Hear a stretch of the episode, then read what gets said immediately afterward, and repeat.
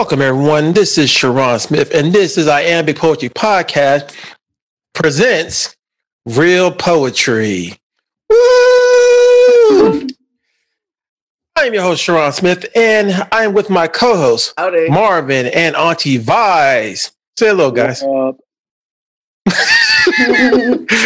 And we got a special guest, a repeat guest who came on the show a while back.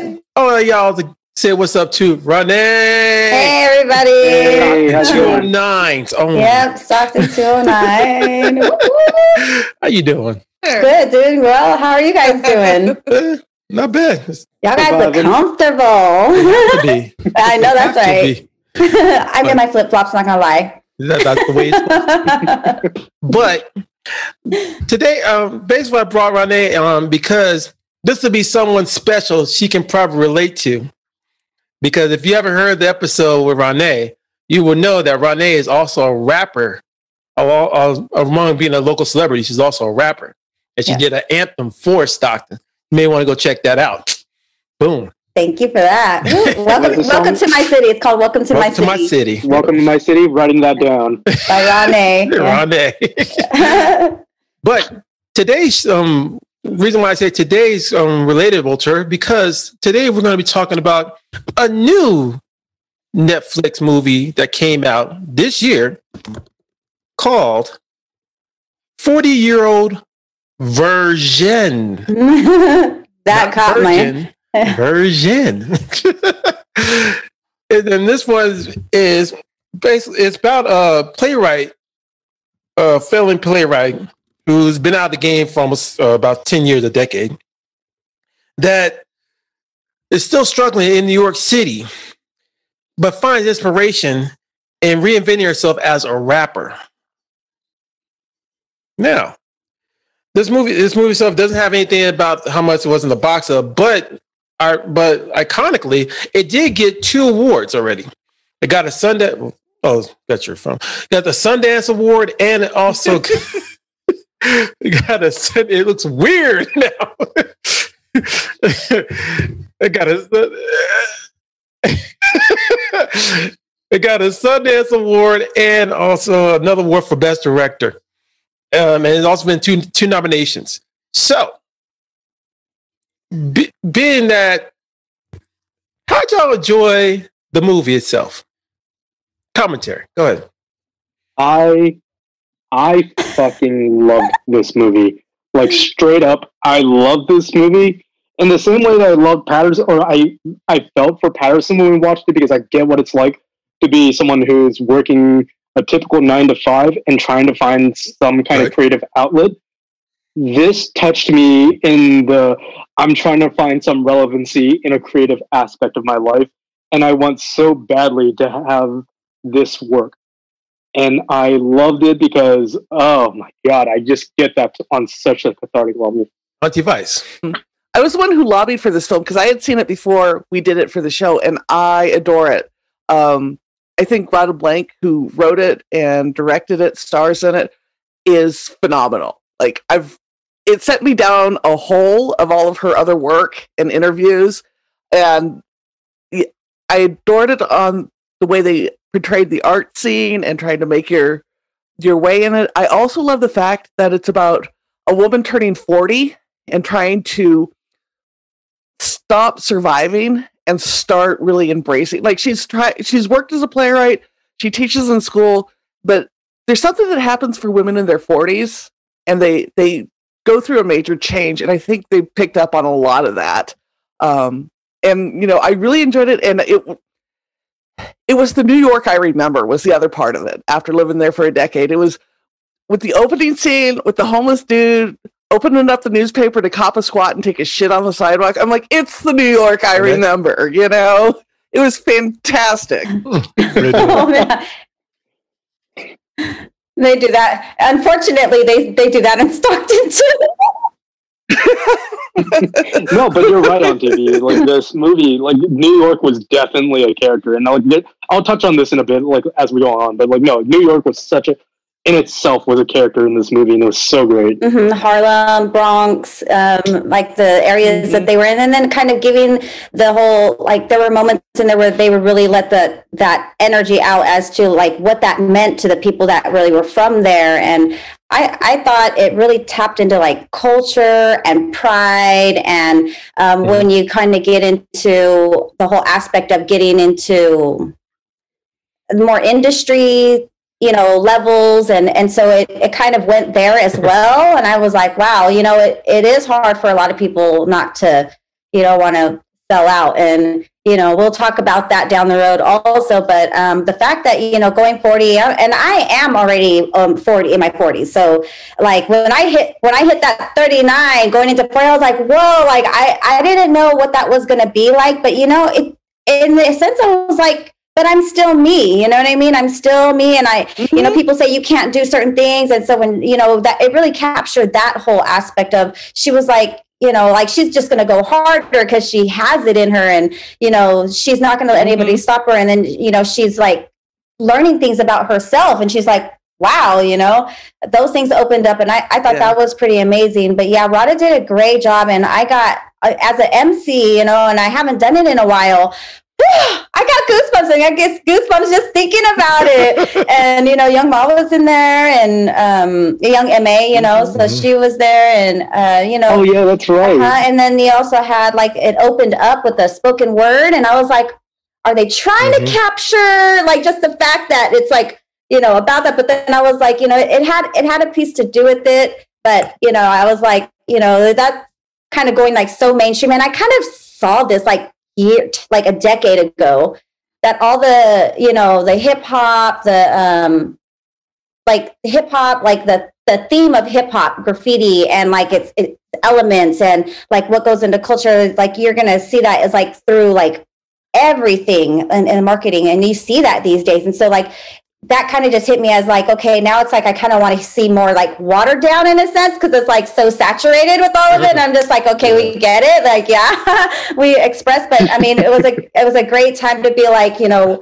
okay it is all about expression so i, I think it opened it well and and and the fact that um, students were involved and where she was at in her life that there were youth beyond her, be, below her that she was mentoring. They were inspired by her and i get goosebumps talking about it Right. because i get that. You know when i go, get to talk to the youth and then they do find out and then you kind of think like maybe i got to tuck that away because i'm getting older. But when they get excited about it it really ignites excitement within ourselves you know to be like you know yeah i do do this. Let's let's not stop doing that because it, it does inspire. And she captured that all throughout among other things. So yeah i'm ready to talk about the movie obviously Yeah, the movie was just so great. It was so well done. Like, as a person of color, this hit me in so many ways. As a person who wants to find relative relevancy in a specific art form, it hits me in every way. Everything about this movie was so cathartic. Mhm. Well, so the so the movie is uh, so the movie is, is done and directed by the the actual uh, actual um, prot- uh, protagonist, the star, uh, Radha Blank. Uh, I did find information out that she this is actually a semi autobiography i can see that Yeah, of I her can see life. yeah. Apparently, her mom and dad, who she mentions in the movie, are real life people. Mhm. Like her mom was an actual artist. Her dad was an actual Mhm. jazz drummer, which is fucking Right. awesome. Might I add. Right. So the so she did basically add elements of her life to make this thing what it is. Um, I also did find out information about. Um, she is 44 right now, so she's, she's not 40. she's in her 40s, but she's not. She was trying to say she was 39 at that time before right going in, 40. in the role yeah. yeah And yeah, Yeah. Um, I also found out that the people, um, some of the people that actually done on this, um, on the soundtrack and stuff. I mean, you all- you heard, you know, beyond you hearing uh, elect- "Electric Relaxation" from Tribe Called Quest and a couple other songs. Uh, they, she actually got touch with the um with Evil Dee and Mr. Walt of the of the um back in the, the used to be Black Moon Mm. and Black Moon used to have this the the producers Evil Dee and his um his brother Mr. Walt. They used to do beats and some of the music that was done, they were the ones that actually did it. So that's actually interesting. And they're they're New Yorkers. You know, they're from the they're from Brooklyn, uh, Yeah. Best Eye. So yeah. Um, but let's get into Those it. were some of the name Okay. of the characters too. The, one of the producers, the producer was D, Mhm. and then Yeah, the, yep. and then the guy she was dealing with on in the film in the Broad, Broadway and thea- theater was Walt Well, yep. Yeah. Yeah. so- Or Whitman, yeah. Whitman, right? Whitman. Yeah, Whitman. Whitman. Walt Whitman. Yeah, Whitman. Walt Whitman. So so let's let's get into it. So one thing that like like Auntie Vice says that she basically she um championed this one to let's go see. And I thought it was just because it was not on the list that I didn't want to do it. But I I was just like everyone else, I bend. So I would say this movie, I, I like this movie also because of it's relatable. It's relatable with the fact that actually she even said somebody asked her why'd you why'd you make this movie black and white?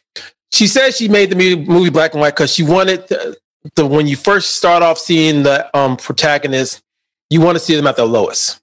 So making it black and white, you show like no vibrancy. low, yeah, yeah, Yeah. She, she's not. There's no happiness, no, Yeah. and and then as you keep going through, you start seeing more Color. and more. Not only the hip hop come out as being like hip hop always been came out of anger, Mm.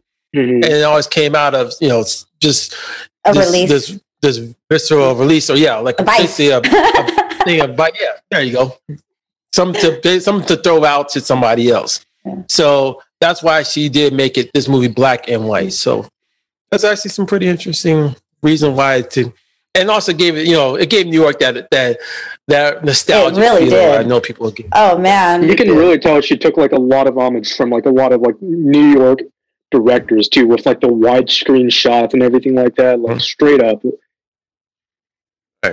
And and even the fa- even the funny parts of just the commentary she gets when she tells people she asks people or people give their um commentary on when she says like I'm turning 40 and then 40 Ugh, you don't look 40 I thought you were like 36 Miss A. I, didn't know. Are you 40 wow you 40 it's like you 40 you young buck.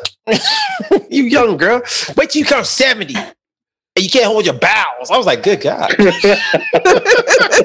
With though. I Hope not. But no, yeah, that that was a nice interjection, and it was um, a piece that kind of led well in the outro because they kept it in the Right. rolling credits at first, and then it kind of went out. Yeah. And I, I thought that was a nice piece because it, you know, it's that kind of movie where you just, man, you really want to keep knowing what's going on a little bit more, and so you know, it, it was a nice closeout because it was that one who was doing the commentary all throughout. So you're just kind of like, so what happened? So it's funny how you say Young M.A was on there. Um, also, Sadat X from Brand Nubians Mm. was the guy Mhm. who was doing the on the on the subway selling the ch- um, selling the incense. And stuff. yeah, Oil. Oil, and yeah. and and the queens and the queens of the ring they had um Yeah, those were real Yeah. battle rappers. they had and then Yeah. when i Like, saw I that didn't scene even know that. When i saw that scene i was like oh, Oh my- God. she's in the battle rap i was like yeah i love watching those like it's such a it's such a east coast thing uh, for like it's Yeah, I honestly did not realize they were like real life battle rappers. Was, like Oh. when I saw, it, I was like, "Oh, that's cool." They were doing like a King of the Dot thing. no I didn't realize They got had queens. their own like oh yeah queen oh, thing. That was so cool, and I deep dove into that shit so hard. right and it, it that gave me goosebumps too because it showed how you know when a producer finds talent even though somebody wants to like say no i don't got time for this. This is not in my agenda. This is not in my life plan but it falls in your life path you know? And he knew and he felt something so different because of the fact that he's talking about you know the storytelling and and that is what artists and people who do use words the lyricists they're storytellers you know that's why it's important. And then you know going back to the original you know hip hop is, is the message is the music you know that's how it got out to people. Yeah. so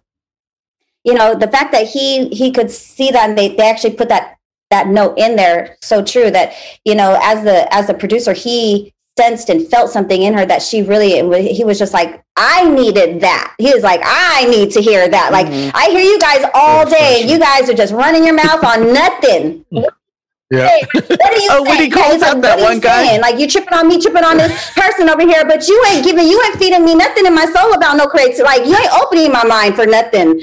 Like I'm just running through some beats and bars, like that's it. And Yep. he felt something different. And as a producer, that's another creative aspect because the producers are creative as well as the lyricists and the spoken word artists and the people who write the screenplays. And it's just like artists all the way around. And you know that fed his soul that he so much wanted to like nurture her her little like spark of it for herself. Like you know she felt that when she was she knew she had it when she was 16 and she she brought it back like it opened up again for her. So it's kind of like in the world in our in our life it's like those things like yes things that we like build to hide you know we have built uh, walls around things because things happen in our life and we hide it away and we we forget that that was inside of us and it's like oh she hits True. another mark where she's just like something just came out of me because she got that stuck of creativity where something had to just explode open you know and when it came through that i was just like oh that inspired me so much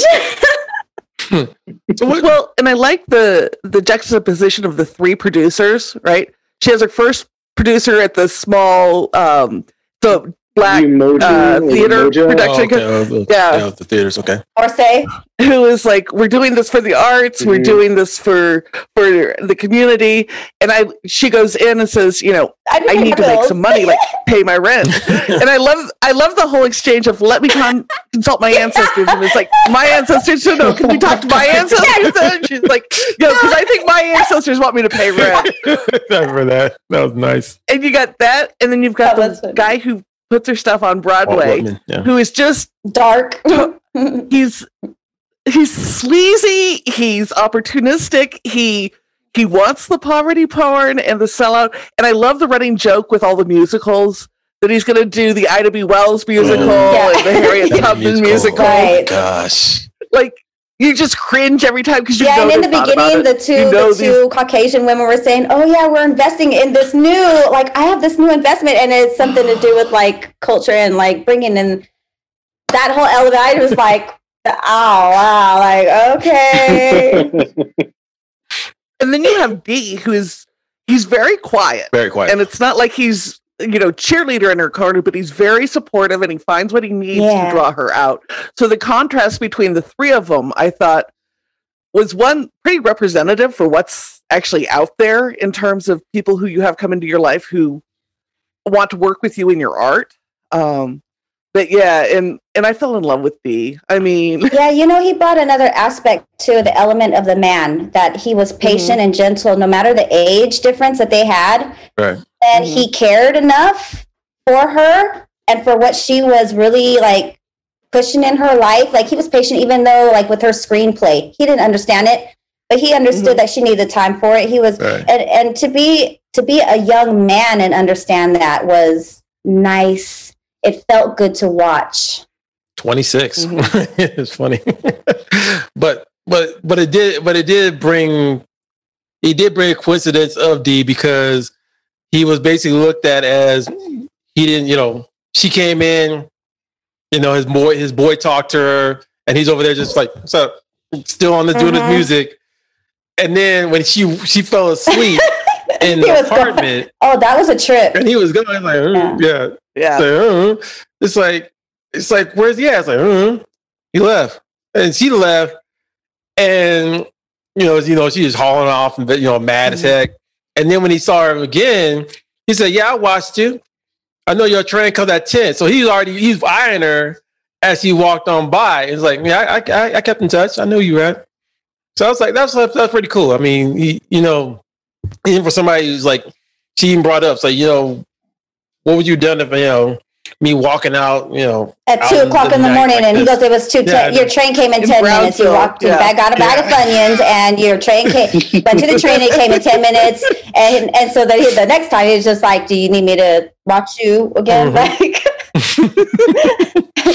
and then that's where that that's where that strong black woman though came into play. Was just like, Mhm. no, but you know, she wouldn't have asked the first time if she didn't really want that. And that strong Yeah. black woman, and even just a strong woman in general, who- who is so proud and headstrong, and it's just like, no, I, I'm doing it. I could do it myself. You know, I don't need anybody's help. But in the end, you know, she questioned the help, but then it's like, okay, you deny the help, and we women have to stop doing that.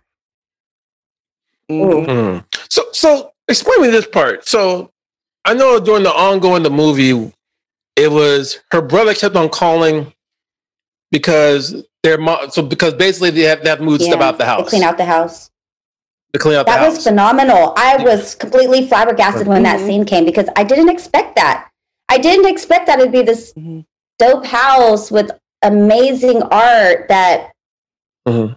just was just so so rich, so rich with with creativity and like her roots. And then I, I kind of wanted to know more, like why why was she so like standoffish? Like what was the issue going on there? And but I'm glad she didn't get into too much about that aspect because it would have made the you know it was it was good. It was good how she kept it really centralized around herself and her creative splits of like, but still Right. trying to like Mhm. form it all together and understanding like the, those levels as well.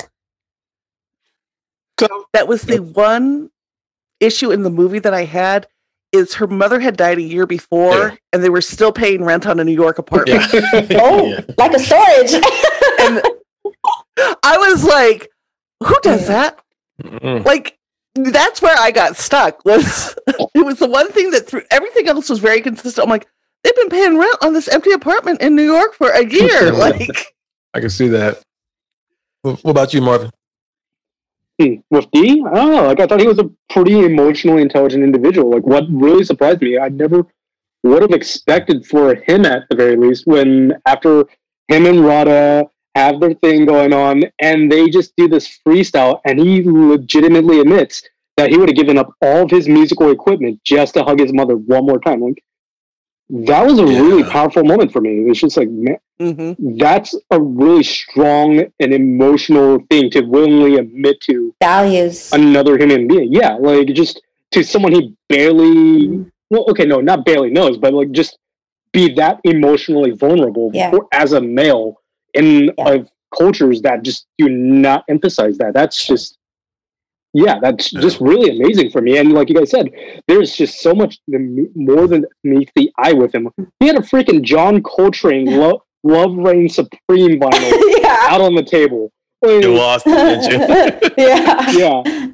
That's the only thing I'm also going to say that kind of killed it for me. It's like, dude, you have a, a Love Supreme by John Coltrane, and you let some dudes like ash out their weed on top of I think they were just breaking it down before they were rolling it. I don't Oh, oh, that hurt me. I don't think That hurt was me watching that happen.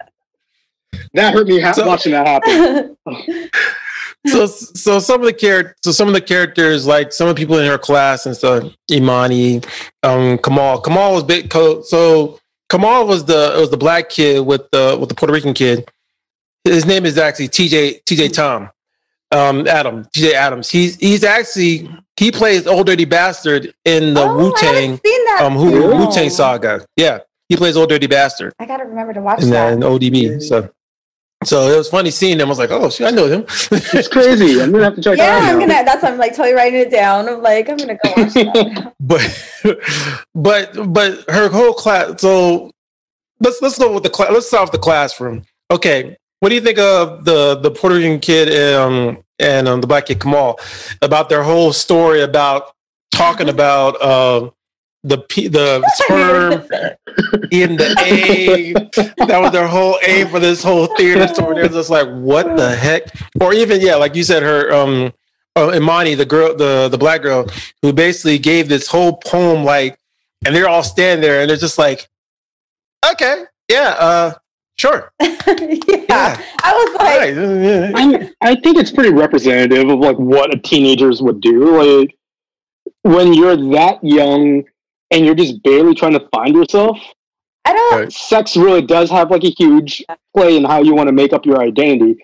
A, wo- a woman, again, probably mansplaining it, and stop me if I'm talking out of my ass, but will one try to reclaim some value in her own gender and sexual identity, and whereas a guy is always just going to say stupid shit like that. I, I felt like that's just pretty representative of, of those teenagers. They were hilarious. I love them all. Hormones are raging. Mm. Yep. i just love Mhm. i do love how the fact they had um imani brought up the fact of let's put a planet with no dicks and all the guys like, yeah. Oh, Rosa? Yeah, that was so great. Yeah, when Yeah, you have Rosa, yeah. sex with them, you lose your dicks. And she, the boys just looked at their crotch like, oh, no, ain't happening. So, So what I consider, well, well, like you know, Rosa be considered. A not, would she be more non-binary, or she be how? How? Is, Yeah, that's how they identified her. at the Yeah, Okay. okay. She, they weren't explicit about it, but like she, it definitely gave me off vibes Well, like but- she was non-binary. Like, um, Well, I don't know, all the uh, technical terms Rana's- for all that. I just think she was like girl. So to me, I'm just like, okay. Uh, to me, that's Well, but Radha does the you know, ladies Yeah. and gentlemen, the no, gender those of you who are non-binary, gender non-conformist and looks maybe directly at that's probably a better term, anyways. Because you know, now I think about it as terminology evolves. Yeah, you know, it's more than just calling somebody who just likes girls and a female who likes girls a lesbian because that may not be the case. You know, Mhm, um, mhm. so yeah, non-binary. Okay. Mhm. Mhm. Yeah, but but yeah, Rosa this- was a badass. I loved her. She was. great. Mhm. She was Radha's like Rodimus Prime's like, main cheerleader. She was so great. She was willing She to like, knock another girl. Yeah, Uh-huh. she was will- she was willing sweet. to knock another kid out too, and then to get into her show, she like co- like blackmails the bouncer. Blast them. She Blast me blackmailed like it you hella quick. I was like, damn. So she Oh, knows. yeah. no, Yeah, she knew she knew how to play thought the that was gonna go in a completely.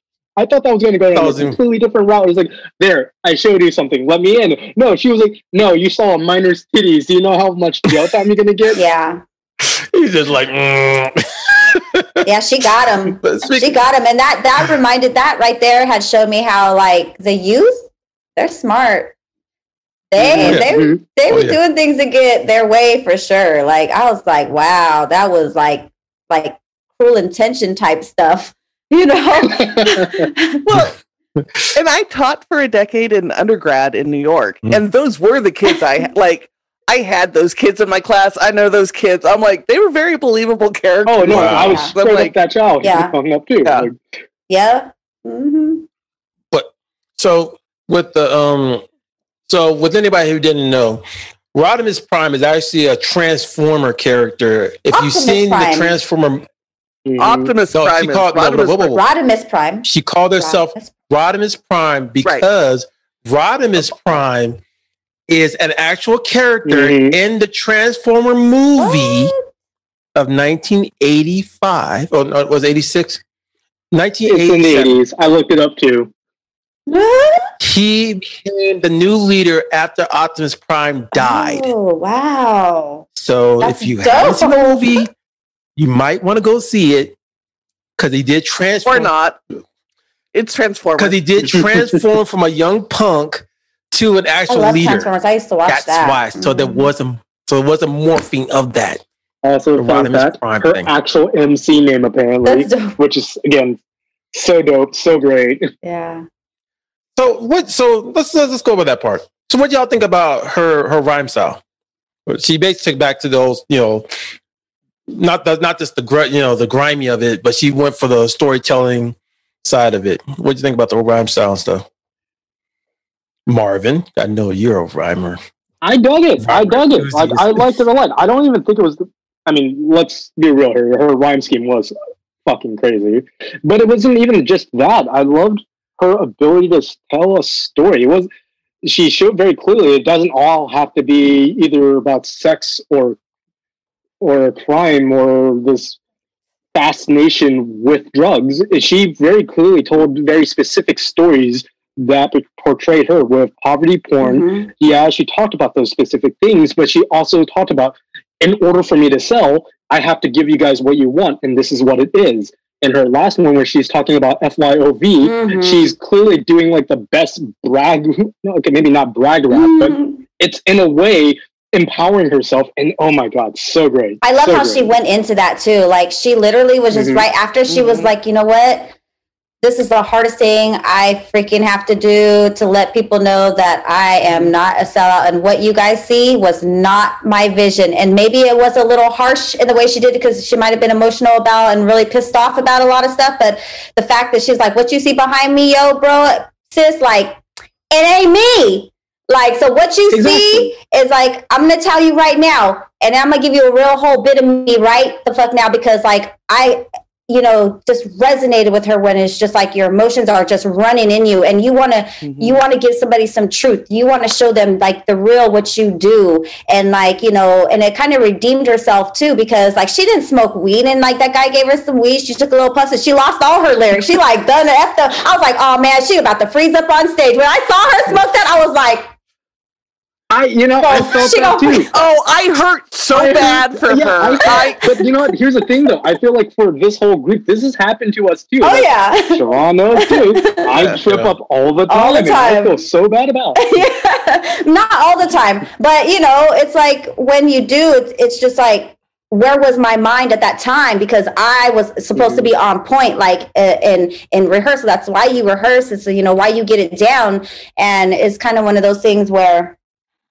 you know, she did a lot of freestyle in this movie. I thought that was pretty awesome because not you don't yeah. see a lot of freestyle um, women per se, um, you know, in that arena. So, but as far as like her her delivery and uh, it was so raw, like with that poverty porn, and just you know, she did keep such a like a cadence with it. She still had a she still had a cadence with it, and I was like, that's nice. It was nice because you know, in a sense, like she would add her like that like a you know the the music element, melodic, like singing element, where she would like the repetition of poverty porn, poverty porn. You know, yeah. just kind of like had a really great, you know, and, and, that's really what kept her her juices flowing to just be like, what is it about this poverty porn that's really like on my mind that I can't like I got to express it. It's making me sick. You know, it was pretty dope how she just like let it just naturally flow out of herself. I liked that a lot.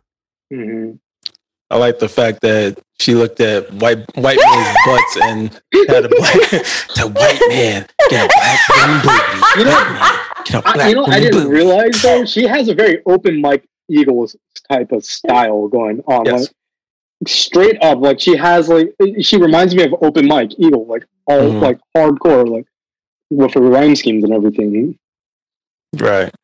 What about you, on device? I really enjoyed it. It reminded me a lot of the rap that I listened to in the like mid 80s yeah. growing up and stuff. It was very reminiscent of so much of that. Um, and just yeah, it had social commentary in it. It but it was fun to listen to and it brought you in to all of it. Like Eh, for me, it worked. For me, I absolutely adore this movie. This is my second time through yes. it, and I'd watch it again. Like, I think it's a fantastic film, and I love the way she, she used her rap to make commentary on the, you know, just what she's going through in the world around her, and I think it captures that excitement of creatives when we get onto something like she was on the subway and she sees the first white guy with the big booty. and then the second, she's like, "It's a sign! It's a sign! I got to do this drop." And I it, that just rang really true. It's like I've been thinking about now. I'm seeing white men with, with black, black girls' butts everywhere. It's, it's a thing now. I, I laughed so hard when she looked at it, and then she looked up, and the white girl looked at her. Like, ah, like, you looking at my dude, like. oh, it's so good. So well, I know we're missing one person. We're missing is her her her, her friend who's been through. Uh, yeah, Archie. Archie. Archie. Archie. What do you think about Archie? I mean, he he basically went through some hell ringers with her, and he's always there.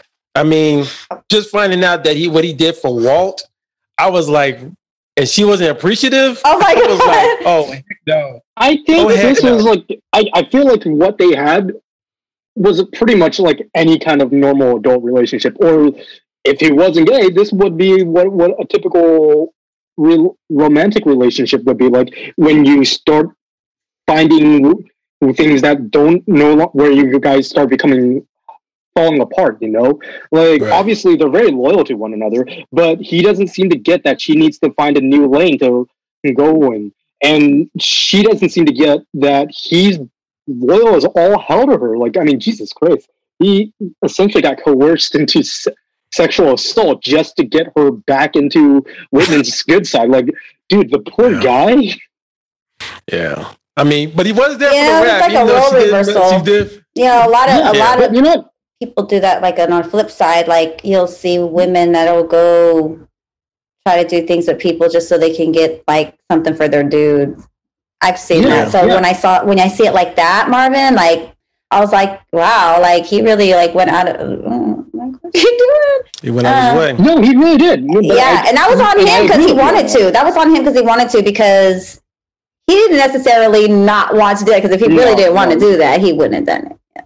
Yeah, Well- I mean, the context of the whole movie, we didn't see anything that kind of said otherwise. He, you're right, he did want it, but at the same time, it's like, dude, you that was like you bent over backwards for her. Good on you, but at the same time, you also needed to understand why she wasn't for this.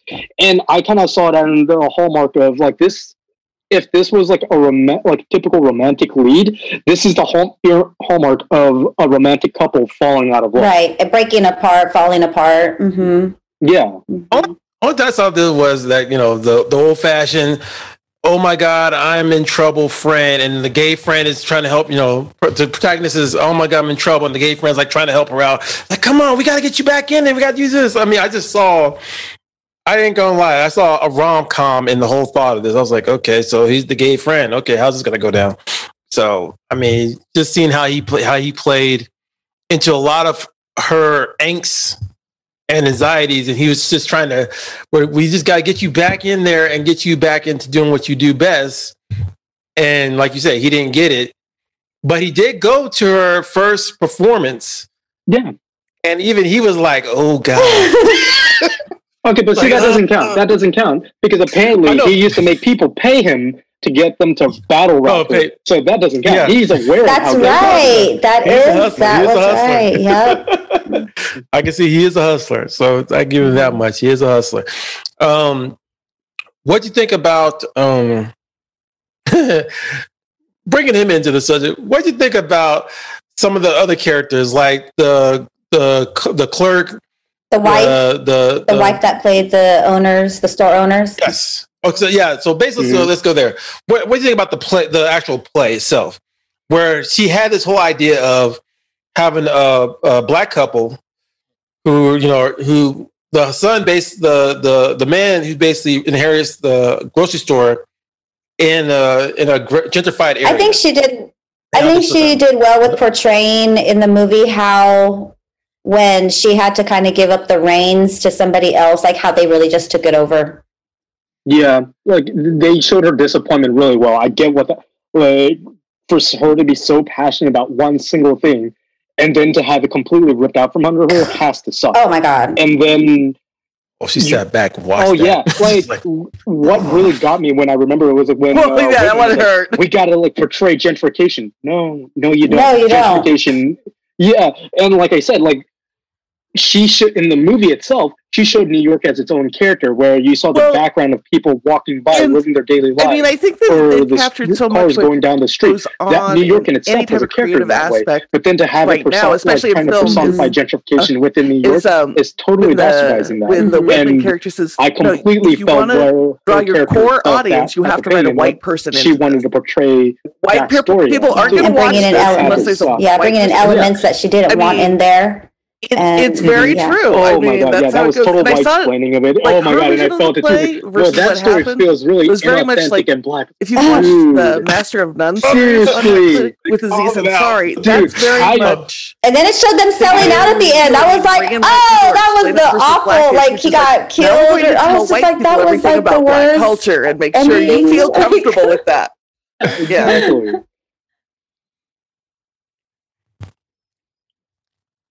And then they're supposed to be sisters.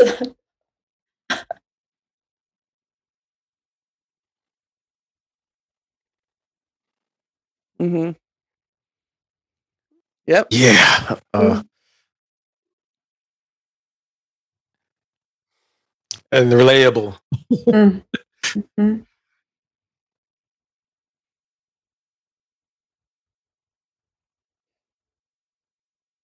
Yeah. Mhm. hmm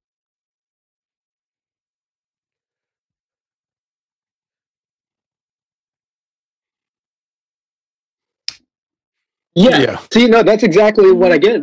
Yeah, like I remember um they did Fresh Off the Boat, which was Eddie Yeah. Huang. Oh my god, I was I remember being so excited about it. But then every Yeah. stereotype that could be imagined got showed into that mo- show. That was the most disappointing thing in the Oh. world. That was the most disappointing thing in the world to see what I consider my own hero.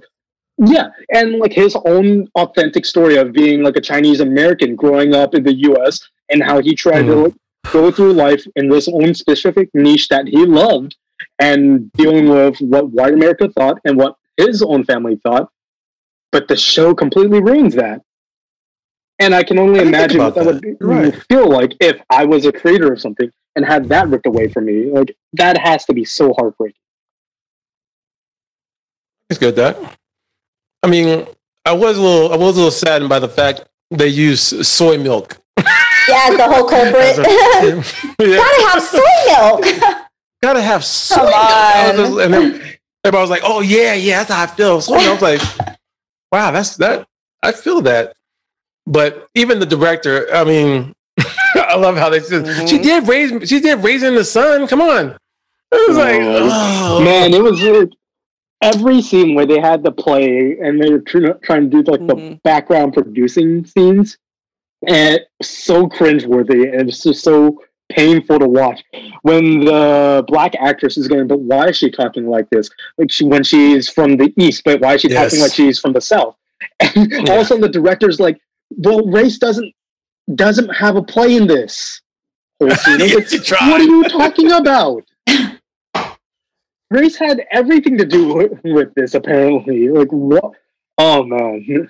Yeah. And I think it captures what that typical white person who tries to say, I don't see color, Color. would typically say, or how they would act, where they're like, we all live in a modern America where we don't see race. Race doesn't matter anymore, or shit like that. And it's like, yes, yes, it does.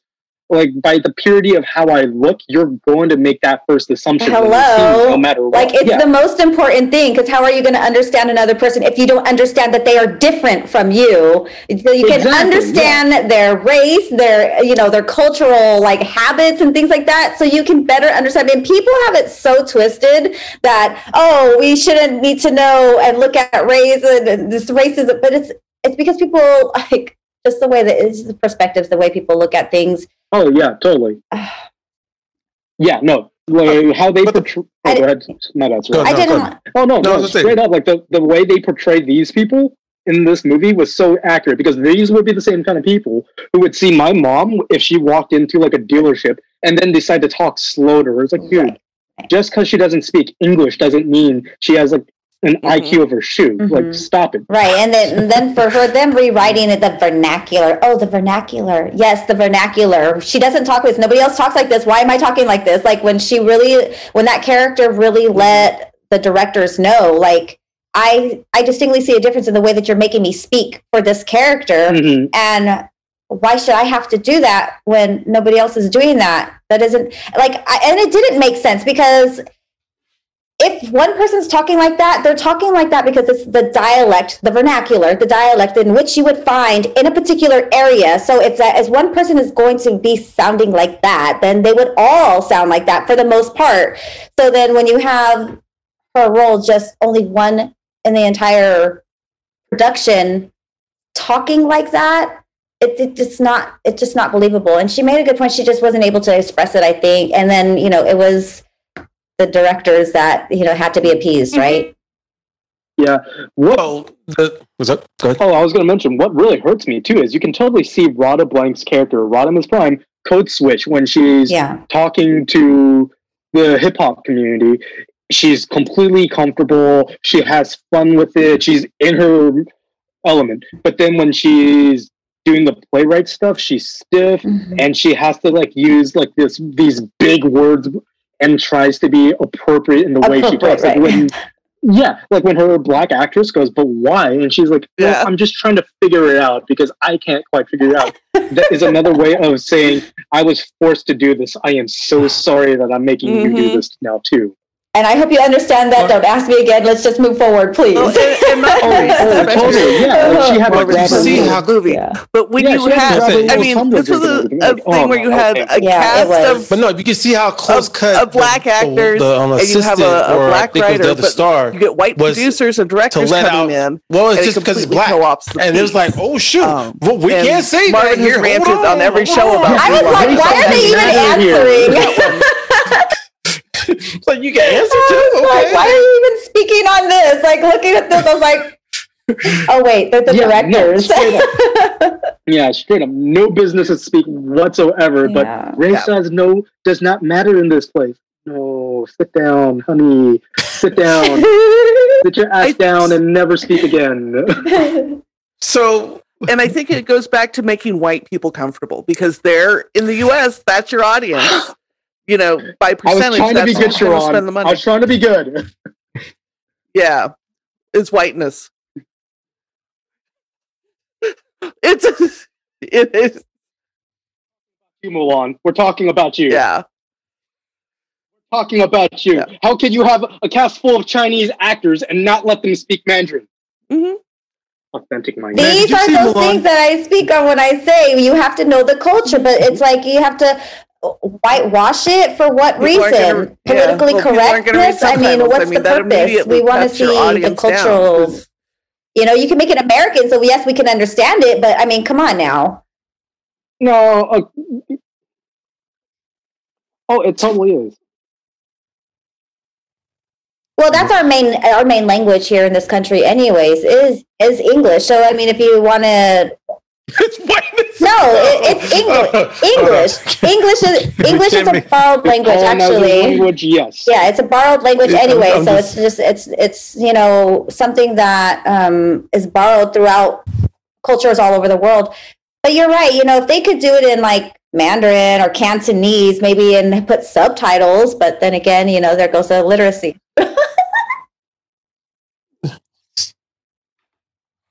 Oh yeah, I do, that, that would that would make it t- entirely too realistic. Because you know we got to use the colonizers' language for entirely Chinese cast and Chinese movies. Y'all Mhm. kill me. Y'all kill me. I'm serious. Because I, I was you trying to be good. with- I was trying to be good and not mention the movie. No, for I knew she was gonna do that. I just was like, just the way y'all were flowing this up. I was like, it's gonna be Mulan. I, the whole thing coming out. I love Mulan. I knew you probably thought. I knew you probably So, thought I was so going to Renee, do that with. did you did you see the did you see the live action Mulan? No. I haven't. Okay. I haven't brought myself. I haven't brought myself to want to see it yet because I was like, I like it the way it is as a as an animation, and then Thank I think Thank that there's some things in the way the animation was made that I was like, is not like uh, humans aren't going to be able to do that, and even if they do CG, it just wouldn't feel right. I don't think. So I kind of haven't brought myself. I don't really want to see it, honestly. Okay. do yourself a favor. You're better off not seeing it. Disney had no reason to make a live action. Okay. They're just soulless money cash grabbers. But it's okay. That's for, for another conversation. in like how they get, take a, a song and then they do a remix. they take an original cool movie and do a remix that's like terrible. Well, yeah, but sometimes they're but- good. that's normal. Yeah, that's, I mean, it's a cycle. It's a But cycle of would also creativity. say it you depends know? on how well they do it. Yeah. If they can do a dope, if they can do a retelling that is dope, I have no problem with that. I actually have no problem with that. If they make a remix and it sounds a lot better or still Mhm. sounds just as good, no problem with that. Mhm. But when you do it terribly, I will. oh, oh, I'm gonna have See, fun. that was one of the other things I liked about 40 year old version, though, is there's so many remakes. I mean, how many goddamn Spider Man origin stories do we need? A lot. Right. And this one, this was, you haven't seen anything similar to this come out in years. It was very, it was nice to have them actually allow something new and a new voice and that isn't picking backing or trying to to play off you know 200 other films Mhm. similar to it um and to to actually create space for this to come to be which it was just refreshing What's so great about this too was she literally appropriated essentially the name 40 year old virgin, but she made it her own, like you said. And it just oh my god. And I I don't think I would have liked this movie as much as I did had we just saw her completely win in the hip hop space. You get what I'm saying? If we didn't see mm. her struggle the underdog. and then yeah, like if she like Yeah. were just like completely won at hip hop and didn't struggle and fall back into the playwriting, and we got to see her like inner turmoil, I don't think I would have liked this as much because like okay, where where's the fun and experiencing this with you and rooting for you Yeah. if you're just gonna win the whole time? Like that's no fun. Like I want to be there every step of the way and watch you succeed, and it's so great to watch her not succeed, but essentially like just go, you know what? I'm doing hip hop for reals this time. Mhm. No more backing away from this. Like she didn't even end it on like, uh, hey, I just want a rap battle or something like that. Like it, because like that's life. You, not everybody has to win something. She made a decision that made her happy, and that's what mattered. Yeah. Well, well put. Well said. No, I'm s- but I'm I'm a little against that. I think she should have been in more battles. Oh, Or I want to see her in more battles. I think she would. I like I like how how Dee kind of brought her out because it was just like something that sparked inside of her that he saw like her potential and she could go there, but she herself wasn't ready. So like for her to to get to that point, and then it was kind of more about the the theater. It, it would have Right. taken some aspects out. I think if she would have focused more on like doing rap battles and bo- being more in the rap scene versus like just Right. coming along in it with her producer, trusting, being positive, being optimistic, but still knowing that she's coming from this world where she thought was her end all be all in playwrights and Mhm. you know. But what I'm saying is they could have like they could have added her raps into the play. And I thought they did. They Instead of kinda making did, seem- I thought they They did. did. Like in The opening, the opening. yeah, the song. opening mean- one, like they're like, "This is What- Harlem Ave," and they Yeah. did it in like some like lame ass Hamilton style way Yeah. because like that's what all the like bougie rich white people want to see when they want to see something urban. Yeah, but I'm saying it, it, it just it just made it seem like I did this. You know, I did. It wasn't like you know, say like Save the Last Dance or something, or even Breaking or something, where even though you got two different sides, it's like they kind of meld in together and keep on going. It was more of like I did this, it didn't work. I'm going back to what I'm used to, and even though someone keeps saying, "Hey, man, let's come back here," no, no, no, I'm good. I'm good. I'm good. And even though at the end it's like yeah, this sucked too. Okay, I'm gonna go back to it. It's like I don't know. It's just, Sharon, it's exactly what you do as an artist. okay. I, I, I think I mean, no, oh, and I think up the link. I, I, I think multiple people do that. A lot of people do do that though, because it's like one of those things where you're just like, man, you take that L and you're just like, that hurt my ego. Like, I feel like crap about that. That wasn't my best performance. I totally screwed up in front of everybody. And it's like, okay, let me just go lick my wounds and do something else that I know that I'm, I can mm. do as well. And like, just let that wound heal because it's like, okay, you got to still jump back on the train and, and still do what you do. But, you know, sometimes sometimes like a bruise to Well- the ego uh, takes a minute and you just don't want to look at that for a minute so it's just like you know Oh, yeah. i don't want to deal with that i'm gonna, I, I can do this i'm gonna go so she had she had opened up a world within her and Mhm. being able to allow herself to to find the trust in that side of going to the music i thought was nice opening because i could see another like a sequential movie coming beyond that that kind of delves into that a little bit more yeah, I agree. Like sometimes when you're hurting, you go back to what you're comfortable with. Mm. I'm not just talking about the the one scene where you know she gets she forgets all her lyrics on stage because she's high, but the whole okay, I'm a create I'm creative. I want to try this new form of creativity where mm-hmm. I can make, Right. but you're not progressing very quickly or as quickly as you want to be progressing. You're not seeing it take off, and where you've been successful in one area, it's easier to go back into it. Right. And it's like okay, so this is safe. yeah I'm going to go back Yeah. and yeah you know I Safe I've coached a number Yeah. of people who want to write, and it's like I really want to write. I want to make this my career, but when they and I'm always honest, it's like your first book, you're not going to make a lot of money. There are very few authors who make enough to change in your first book, but then they see what royalties they're getting back, and they're like, "Oh, I got to go back to my other career because I didn't get out of the first experience what I want." And I think it takes a while to trust and make that jump. Mhm. And anytime money is involved, it's really scary to say, I'm going to hold my breath and do this now because, you know, you got to pay the rent. Mhm. Yeah. The league. because you got to pay the rent yeah Sometimes, sometimes your Yeah. ancestors are telling you you got to pay the rent. yeah. So, so, so how do you feel about the the black producer coming over to see the film? You know, they, they get the message saying that she she did the movie anyway. I mean, did the and he's I like, give me that. I thought he was perfect Huh? with the fan and just the, I am so appalled at this. This is not her vision. Oh, This is some I- I white will- bullshit. He's just all disgusted throughout. oh no, he's what I see with certain people in the Chinese community too, though. yeah. Like, I, and I feel, no, straight up. Like, I feel like it's just like you're always going to hit like that. Like, I think what hit this movie perfectly for me, though, as like a person of color. is like sometimes you just have to be in the middle ground. Like you, you're either too much of one thing or the other when being told by the each side, and it's just like, no, I'm just me. I'm just this person who likes hip hop. I'm just this person who also has all these multifaceted things that make me a unique and rounder person. I'm not just always going to be that one thing Mm-hmm. like you guys are. And I've do you have any idea how many times I've heard from like other Asian people that you're entirely too white sometimes. Oh, you act entirely too different from our own culture. And then other people who are not Asian will go, Man, that is so Asian. No, fuck you, Yeah. dude. I know that feeling. Yeah. It's like so- you're not identifying with your own culture, but it's your culture. Yeah, like and it's I just like when you I saw his reaction, I felt that not because I agreed with what he did, because I mean, yes, the play was corny, I guess, but because I understood what that feels like when someone of my own culture does the same thing to me. It's like, dude, get out of here. You're in the US too. Yeah.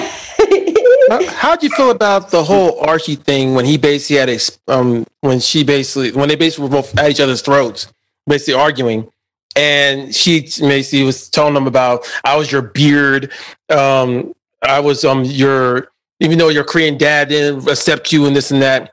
How'd you feel about that, Marv? I mean, because I know a lot of times, uh, like you always tell me, a lot of times it's it's always you know like family doesn't really see they they have this idea of what we should be, but then they find out we're not doing what the we were elders have their way. It's like, no, Yeah. you're going to do what I tell you, and this is how. And like, it's not, you're not going to disgrace the family. I'm sorry, Marv. I'm going to let you go ahead and take that. But No, that's all cool. It's all cool. No, but like you know, I'm. A, I think so. For Archie, I can't identify with him because clearly I don't identify as a gay man. But what I found interesting was when they were talking to that one woman, the old lady, who was going.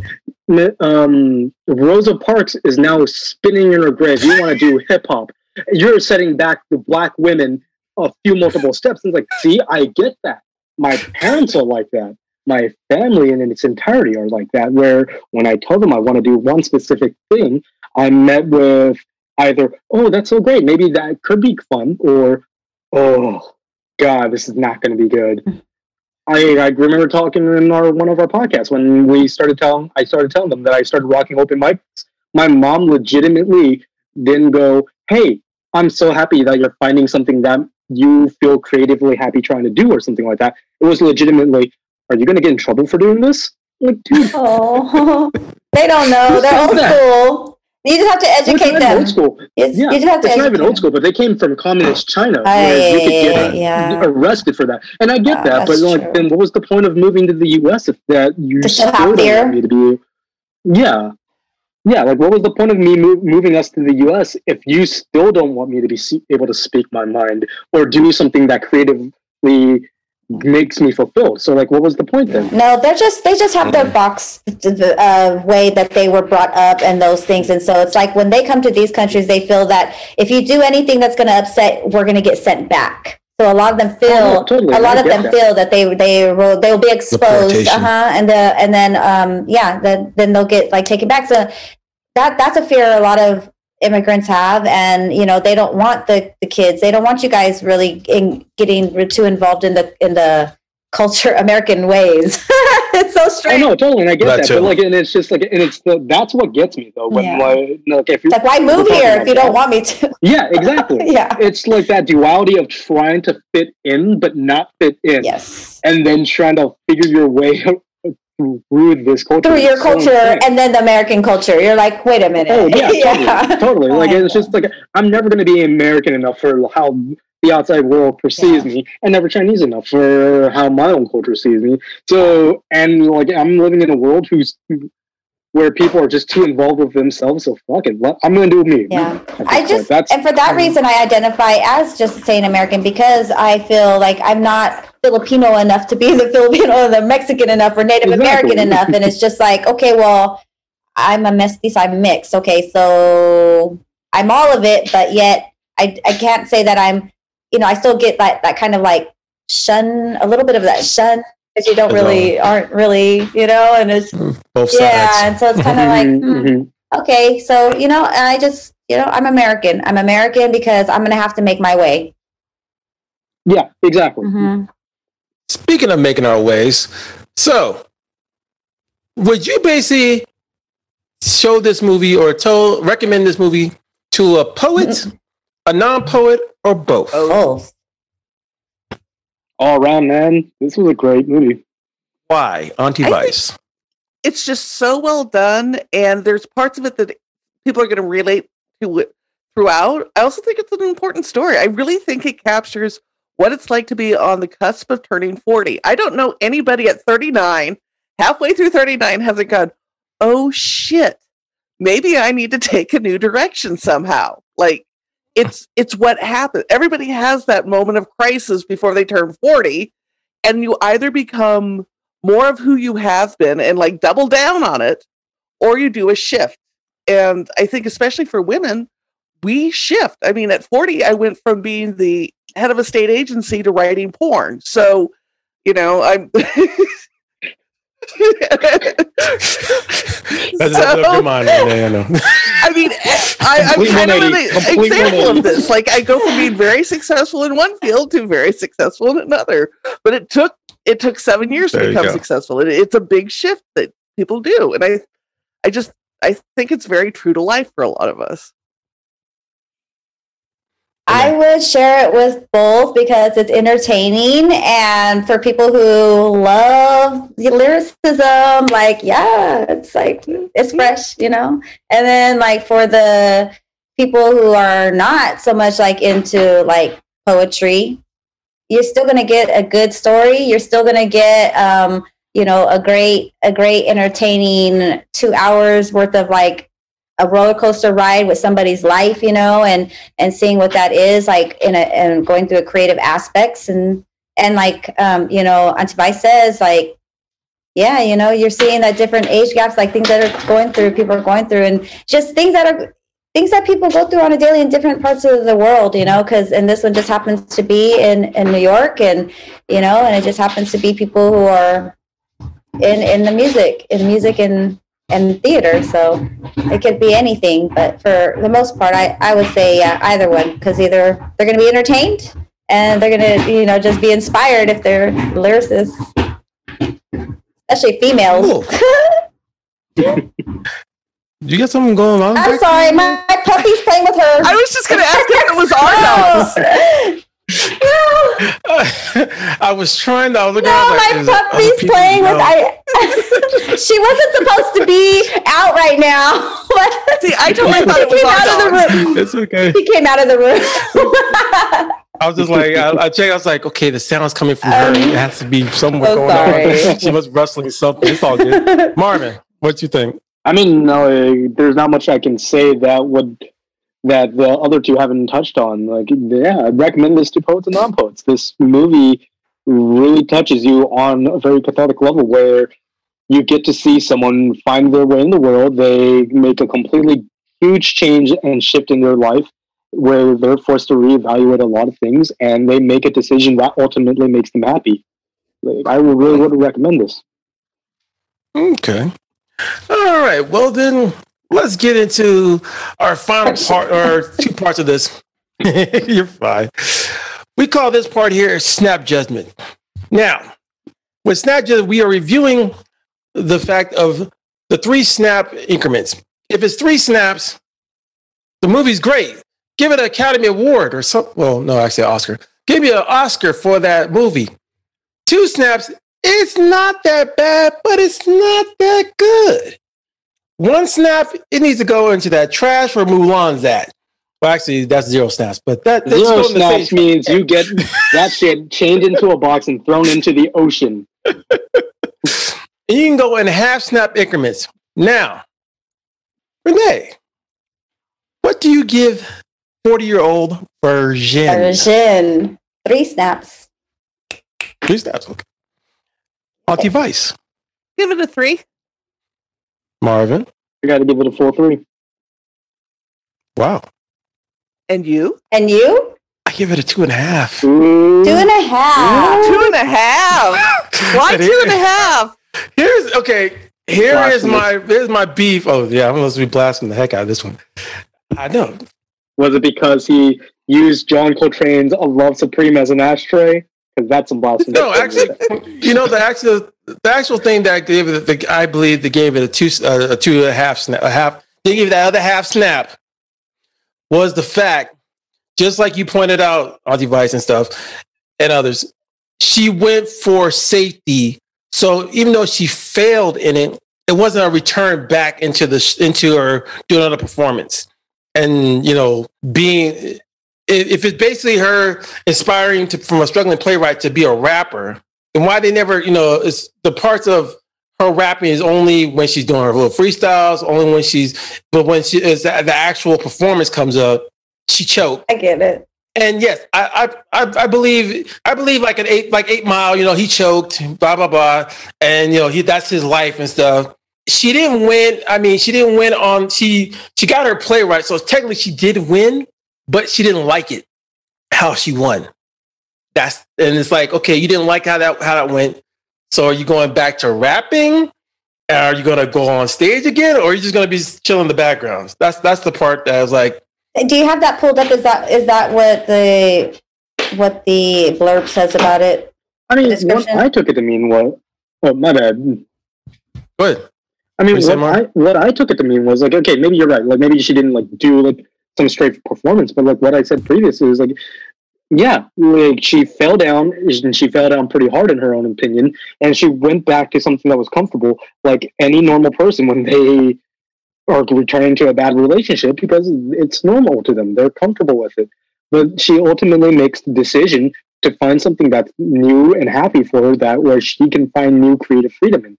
So when they're walking down the street, I kind of took it as, well, I'm going to go through this rap thing, and wherever it takes me, I'm going to keep going down that road. It could be performing, or it could be doing a mixtape, or whatever it could be. Right, because even because even the fact Dave the whole time, even though she messed up, he kept coming back at her, going, "So we're going to finish that mixtape. We're going to finish those trash. We're going to finish the mixtape. We're going to finish." And she was basically trying to brush him off. I think it, was, it was one like, of those things with her where um, in the sense of her going from a, a playwright to a rapper, um, it was just that first opening spark that opened up in her. And so that's yeah. why I was saying like a sequential piece I can see coming down the road just to kind of cover that because where it wasn't that she totally didn't become a rapper. She was just kind of like in her fledgling stages of of exploring it herself where she actually de- you know decided I am going to do this. And she chose, she chose to do it in the end. And that's what she, she gave time to and started working on. And I thought, wow, you know, the, the, the, the jump to that, I was just kind of like, I had, I had to give her kudos. I had to give her kudos because most people, they get a little spark inside of them. They will just be like, nah, they'll brush it off and then they won't even give it time. And Cause no, I, I get, I, I get that too. But I, I mean, I kudo her up when she basically went to those group of guys when they knew their little cipher freestyle, and she she came in there and ripped, and they all gave her props. And then when they went upstairs after she smoked, and before no before she smoked, mm-hmm. she then went upstairs, and then basically uh, the guy gave her some weed, and Auntie Vice I looked and go, oh no. It's going yeah, I was like, when she hit that, I was like, she's gonna. you knew, you just knew because that wasn't what she did. Like, like we saw a previous scene where she smoked a little bit at Dee's house for the first time, and she fell asleep. so, and that's yeah. smoking weed over forty too. Yeah, honestly. So I mean, no, I, I think the gist. you, you know, oh, oh, oh yeah. No, now I used to be able to do all sorts of stuff on it. Now I just clock out. Mm. I can't drink. Drink will put me to sleep. Oh my goodness. so. like I said, I gave it a two and a half. If sound blasphemous, hey, at me if you want to, but whatever. Okay, I want y'all to go see it. The movie is good. Eleven point five snaps is what we gave it. Eleven point five out of twelve. Thanks, guys. They gave it three. I really appreciate that. Renee, while we're leaving this up, why don't you give our social media out and let the people know where they can find All right, you. guys. So if you want to come bother me, not bother me, but come say hi, come say hey, come check out the page. It's at you nominate at you know Mine. you better say because it's also yeah, the audio. it's you know me, Nay. You know me, Nay. So yeah, it's a, at you know me on UNO, on uh, yeah. Instagram, and then you can find me Renee Rane Icasiano on Facebook and Rane fan page as well. Yeah, so that's where you guys can find me, and I'm kind of coming back out of my little hermit shell. So I don't know what's going to be down the pipelines, but I'm looking forward to it. Very excited. All right, Auntie Vice Marvin. So you can find me at Auntie Vice on most social media. And I have a class in January. It's 30 days of kinky self discovery through Wicked Grounds. Uh, we have different ticket packages. And so check out wickedgrounds.com for more information. You guys can find me at StarvinMarvin09 at IG. You can find us on iambiczine.com. That's Iambic Zine. That's I A M B I C Z I N E. I am Sharon. That's Auntie Vice. That's Marvin. Peace. That's Renee. Thank you for being here, Renee. It was great meeting you guys. And we have done another show. What movie we gonna do next time? I know what one we're gonna do. We're gonna try to do Dead Poets Society. Check us out. Right. Peace.